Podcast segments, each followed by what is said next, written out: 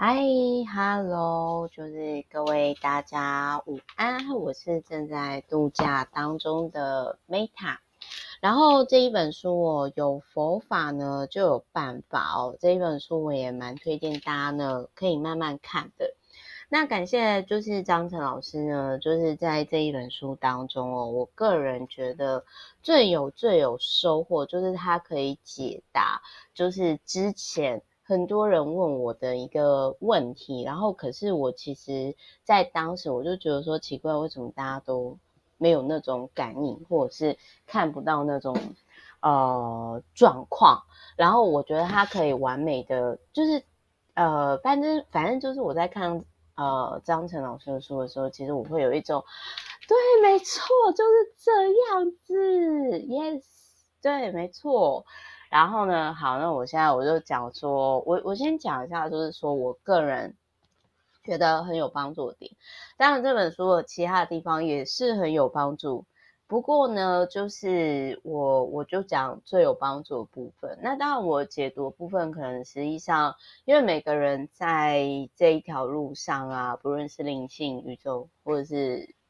自自己修行的路上，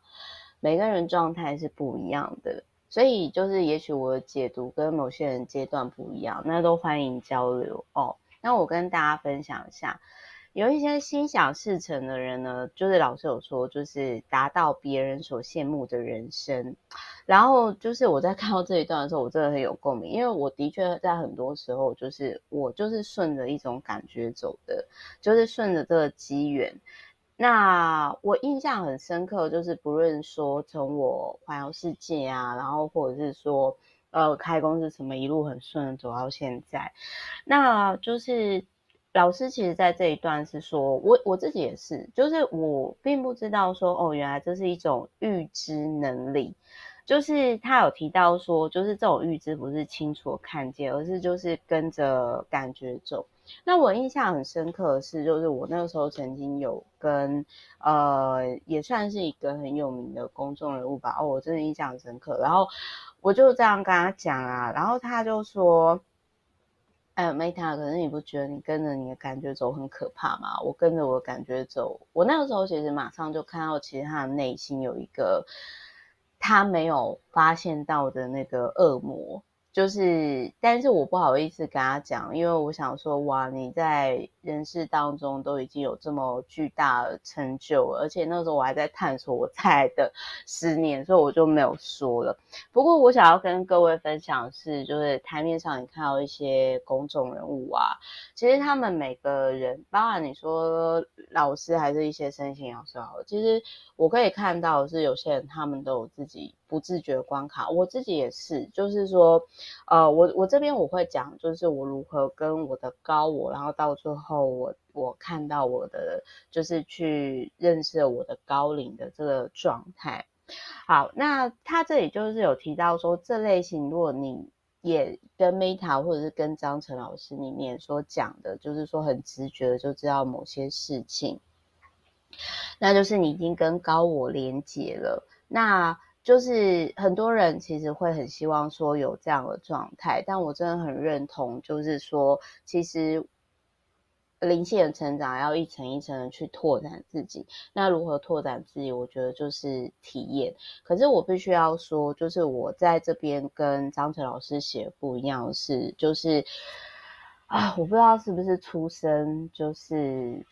佛寺，就是没有，就是因为我阿嬷是自己盖佛寺嘛，所以。呃，我因为我小时候其实就有这个状态很久，那这种东西就是，比如说我小时候，我大家就会知道说，老师要考什么，我要怎么准备，我应该怎么做的这个部分。所以他有提到说，就是高我呢，它是一个，就是它就是你一个体验。如果你可以连接到它呢，就很像你跟你的指导灵上线，然后他就会跟你说。哦，你现在应该要往哪一种？那我解读是另外一种啦。我的解读就是说，我常常感觉到，我觉得我人生是有一些导航的，就是那个是我们内建的导航。那其实我觉得在看到这本书的时候，我可以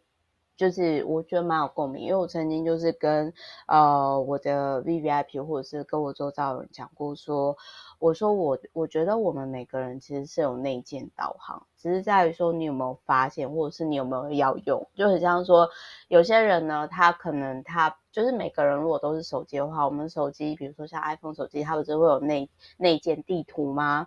那所以他就有提到说，当你如果发现了这个就是高我，那他就很像你的灵魂伴侣，你的指导灵。所以所谓的他有提到说，大部分的通灵就是跟高我通灵，可是并不是跟高灵连接。那我特别谢谢张晨老师在这本书让我理清高我跟高灵，因为很多人在问我的时候，其实我我当时其实我不知道怎么讲，我只我只问他们一件事。所以你们都不知道再怎么做嘛？因为我我想要跟各位分享一下，其实我很多时间哦，我多数的时间我其实都是在跟我的高我对话。所以有时候我举个例子来讲，好，比如说就是像我的男朋友，其实就比较不是这类型的人。然后我印象很深刻，有一次就是我不知道。我不知道在频道上有没有跟大家讲，就是呃，这这类型就是这类型的应用很常见，然后我也有把它应用在就是帮助客户啊，应用在我事业以及投资上。比如说我那个时候我就会跟那个时候就是呃，我的男朋友就就是鹏鹏呢，他又跟我说，他又跟我说他要去买保健食品，就是某一家，然后我我的直觉就会告诉我说这一家没有，然后我就直接跟他讲。最终可以买到那一家，结果鹏鹏就不相信，就是我所谓这种直觉或高我，然后他跑第四家，到第四家我讲的有那个保健食品的那一家，一次就买到了。所以，嗯、呃，很多时候就是因为我有把它应用在我事业上或者其他部分，所以就会造成，呃，其实很多人都会说，Meta 太神奇了，你怎么会？知道这件事情，那可是因为以前我有这个能力的时候，我不太会去保护自己的界限，就很像张晨老师所讲的，就是说，如果你是 one by one 的去帮别人的时候，其实你很容易扛了别人的业，不自觉，而且去造成能量耗损状况。然后我就那个时候才真的觉得说，哦，难怪我那个时候就觉得说奇怪，我明明是很想帮别人，可是我总觉得好像就是，呃。帮别人效果不彰，还把自己拖，就是有把自己拉下去的那种感觉。那所以就是他有提到说，如果你今天是可以跟高我对话的话，你就是呃很像就是有内在智者的陪伴。然后那高灵呢，就是他在提醒自己跟别人的平衡。那我这边先跟各位分享我，我我其实是从小我就可以跟。找我沟通的人，然后就是甚至我以前我以为那个是呃算是精灵类嘛还是什么，所以因为再加上小时候就我阿妈自己在乡下盖佛寺嘛，所以我们家的庭院就是很大，就是那种就是差不多一甲地的那一种，然后所以我其实以前我是蛮常会就是跟那种树啊跟大自然啊那种自言自语，他们当然不会回应我，但是我。可以感受到，就是说，呃，他们有给我一些能量的 feedback。那我我也不知道是不是因为小时候我大概有十年时间是在乡下，所以这方面其实就是比较敏锐。那我那个时候就是在呃，反正我童年的时间，就是我做了一些抉择，包含比如说，嗯，我可能。高中的时候，就是我就自己转组转，从自然组啊，从社会组转到自然组嘛。那也是就是就是相信这样的直觉。那但是这样的高我，什么叫做直觉？因为有些人可能分不清，有些其实他分不清愿望，他分不清那是直觉还是错觉。因为错觉其实那个是小我声音哦，那个就不是高我的声音。所以当然我也曾经。我也曾经就是有有过，就是分不清楚的状态。反正真正的高我声音是，它会带给你温暖，它是中性的，而不是用恐惧啊，或者是有一些欲望的那一种的那种状态。呃，有机会我们再讲。反正就是呢，我在呃可能三十五之前，呃高我给我的声音就是。啊，Meta，你就是尽情去体验吧。特别就是，嗯，童年带给你的，就是因为我就帮忙长照嘛，没办法好好睡觉嘛，童年不快乐嘛，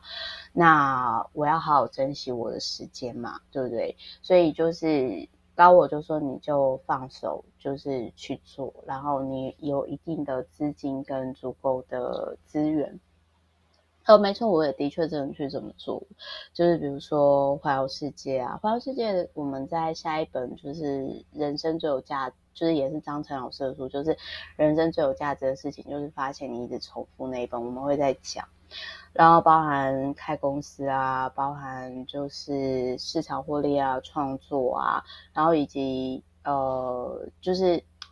我我其实就一直。谨遵的，就是除了结婚生小孩之外，我就是先去尽情的体验，我想去干嘛，我就一直去干嘛，一直去，一直去体验。然后后来就是说，到了疫情的期间的时候，各位知道吗？我人生当中从来没有遇过非常卡的状况，就是我那个时候其实很不谅解，因为我觉得说，OK，其实那个时候我甚至有点怪高我，就是我明明。按照你的方式去做，可是为什么我会经历了就是不公平的官司，然后不公平的，就是我想要去南美洲也不行，就是我各方面我觉得我都会 stuck，就是那种感觉，我好像是经历了沉浮实验当中的很卡住的那个状态，就是沉浮实验是另外一本书，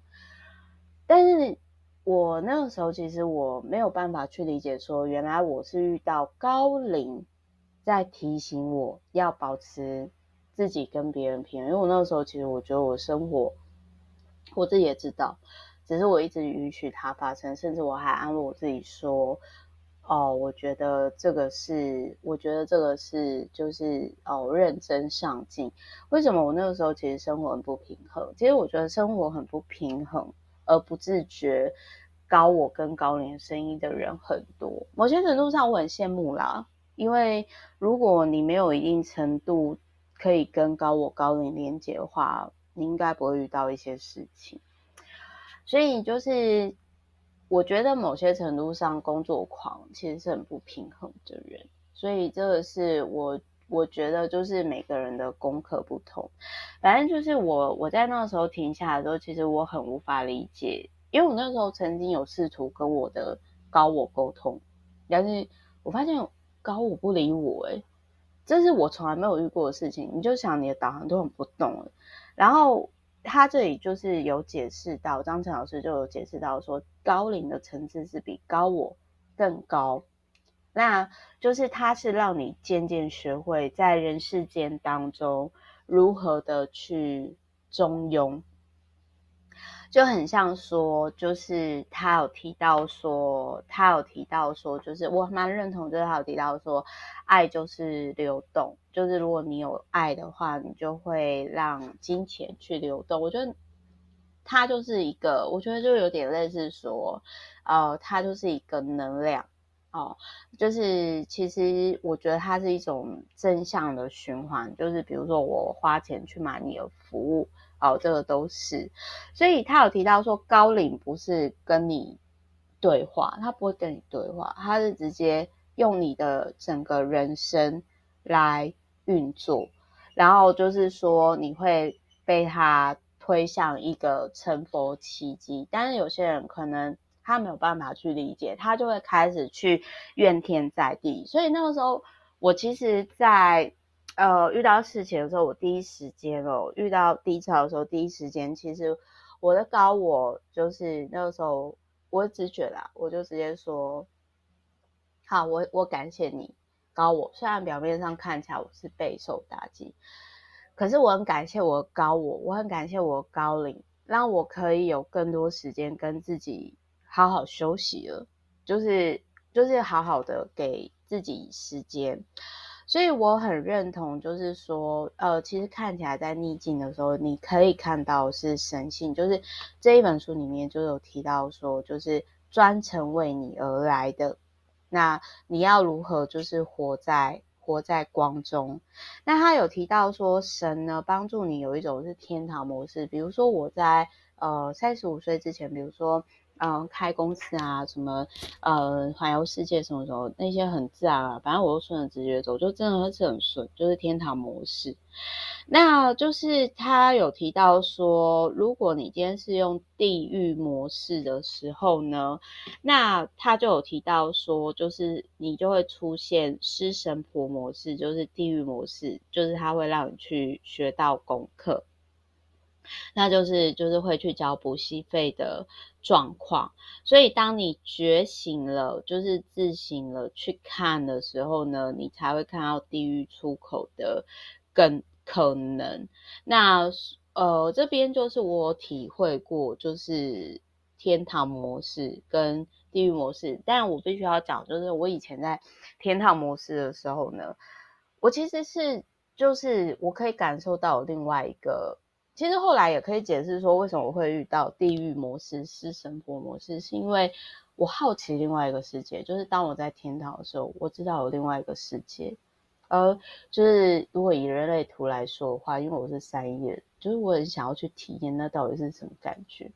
那在我就是体验过天堂模式跟地狱模式之后的，嗯，我就决定呢，好，我觉得我比较适合就是天堂模式，就学费缴一次呢。就就够了。那如果你的神性是睡着，没有跟高我连接，你常常就会觉得，就是你很孤单，你必须很无力，你必须要靠自己，必须要做到最好，你才会自觉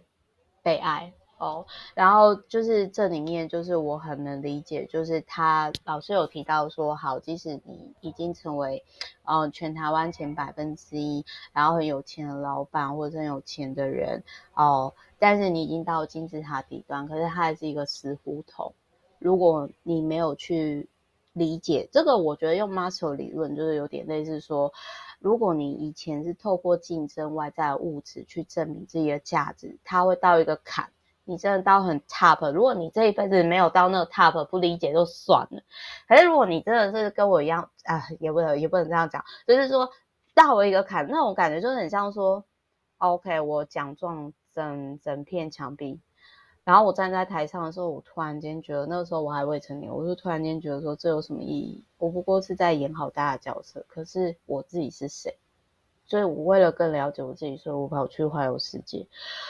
所以就是我觉得，呃，他不过我觉得这边就是我可能要补充一句哦，就是我觉得张晨老师他其实是在身心灵这个领域，就是我我很谢谢老师有解释高龄跟高我，有点醒我，然后。不过他在这里，他有提到说，就是现在房台湾的房地产，大家不敢生了，买不起了。然后他就是拿去说什么，就是企业去炒房，然后什么议员、立委、政客这样短视经历，说这些人是癌细胞什么什么之类。但我的解读其实是，呃，我觉得这个其实是主要背后的运作，其实是资本主义。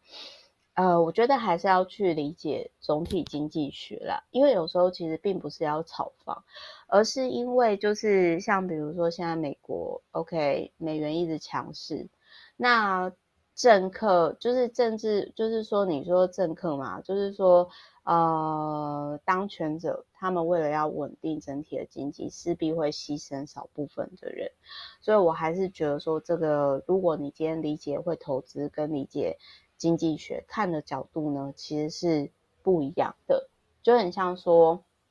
那我感觉，就是，嗯，我我个人是觉得说，就是。嗯，张晨老师他其实在这里提到说，如果你只追逐利益，这种就是叫地狱。可是我个人也会觉得说，如果你今天你不考虑你在现实社会当中，你不考虑到经济，不理解资本社会，你不理解一些投资的基本 basic，